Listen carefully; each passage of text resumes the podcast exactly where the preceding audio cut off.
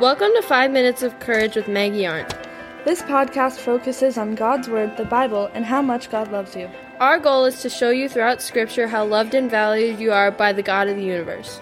Five minutes is all you need to be filled with hope, joy, purpose, and yes, courage. Now, here's your host, Maggie Arndt.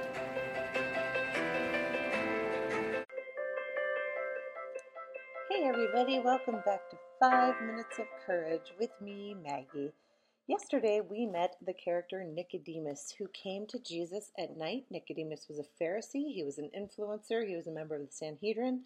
He was kind of a big deal, and he had a lot of questions. And Jesus told him he needed to be born again of water and of the Spirit, which seemed like a really strange thing to say, and Jesus gave him an answer that it wasn't something he could do for himself. The being born is something that happens to you, that someone else does for you.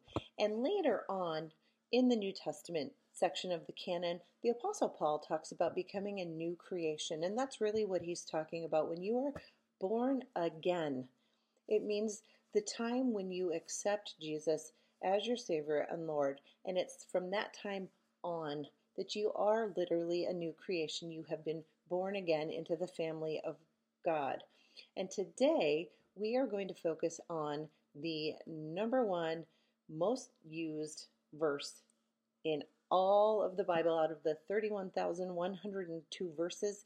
This is the one that you see the most often. You see it held up on cardboard at football games. You see it on eye black under people's eyes. Anybody? Anyone know it? Can anyone say it with me? It's John 3:16, and I bet a lot of you have it memorized. Go ahead and say it with me. For God so loved the world that he gave his only begotten son that whoever believes in him should not perish but have everlasting life. It's pretty much the Christian rally cry. If you don't have it committed to memory, consider doing that. But let's take apart today what exactly John 3:16 is telling us. So let's pick it apart word by word. For God so loved the world. Well, here we we learn the object of God's love, right? For God so loved the world. God did not wait for the world to turn to him before he loved the world. He loved and gave his only begotten son to the world when it was still just the world. And if you can agree with me, we're a pretty imperfect world right? God so loved the world exactly how it was. But in Nicodemus's time, the Jews of that day rarely thought that God loved the world. In fact, many of them thought God only loved Israel. The universal offer of salvation and life in Jesus was revolutionary. The Jews, the Jew was already enough to think of God as loving Israel, but no passage appears to be cited in which any Jewish writer would maintain that God loved the world. It's a distinctively Christian idea that God's love is wide enough to embrace all of mankind. So, what did God do because He loved this world? Well, He gave His only begotten Son. And this describes both the expression and the gift of God's love. God didn't just feel love for the fallen world, God did something about it. He gave the most precious thing to give, his only begotten Son. He gave his only begotten Son. And these words seem to carry a reference to the offering of Isaac. Do you, are you familiar with Isaac? He was Abraham's only son, and he was willing to sacrifice him. And so Nicodemus would have known, he would be very, very familiar with this story. Going on, that whoever believes in him. Well, this describes the recipient of God's love. God loves the world, but the world does not receive or benefit from that love until it believes in Jesus, the gift that the Father gave. Believes in means much more than the intellectual awareness or agreement. It means to trust in, to rely on, to cling to. Okay, so should not perish, this, this, this describes the intention of God's love. God's love actually saves man from eternal destruction. God looks at fallen humanity, the imperfect world, you and me, and He doesn't want it to perish. So, in His love, He extends the gift of salvation in Jesus, His only begotten Son. And then what is the outcome? Everlasting life. So this describes the duration of God's love.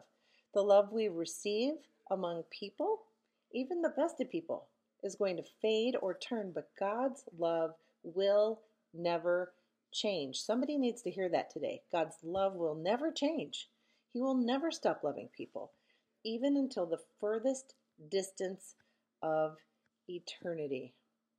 Now, verse 17 is one that we often gloss right past because we do John chapter 3, verse 16, such powerful words. But verse 17 is has an equally um, important message. Let me read it for you. God sent his Son into the world not to judge the world, but to save the world through him. Do you feel like sometimes Christians get a reputation of judging? I think we do. And I think it's because some of us are judgers. But that wasn't Jesus' purpose. It wasn't God's purpose in sending his son. God did not send his son into the world to condemn the world. Jesus revealed the heart of God the Father in sending God the Son to bring salvation, to bring rescue, hope, and healing to a hurting world through Him. Jesus did not come to condemn the world. People by nature love darkness, not light. And often, because we are born under original sin because we are sinful creatures, sometimes people's deeds can be evil. And everyone who is practicing evil hates the light. But Jesus is the light of the world. He comes to bring light, to do light, to bring hope, and to bring grace, not to condemn. And that was something that was really revolutionary as Jesus was talking to Nicodemus, and yet it still applies to us. So as you memorize John 3:16, take a, another read at verse 17 and check your heart. Because are we being people who condemn, who judge? That isn't the purpose. That isn't what God sent Jesus for, and it isn't what Jesus would do. Join me here tomorrow as we wrap up the rest of John chapter 3. Be well. Thanks so much for listening today. Please subscribe to this podcast. I'd hate for you to miss out on even one minute of courage. Then share it with all your friends.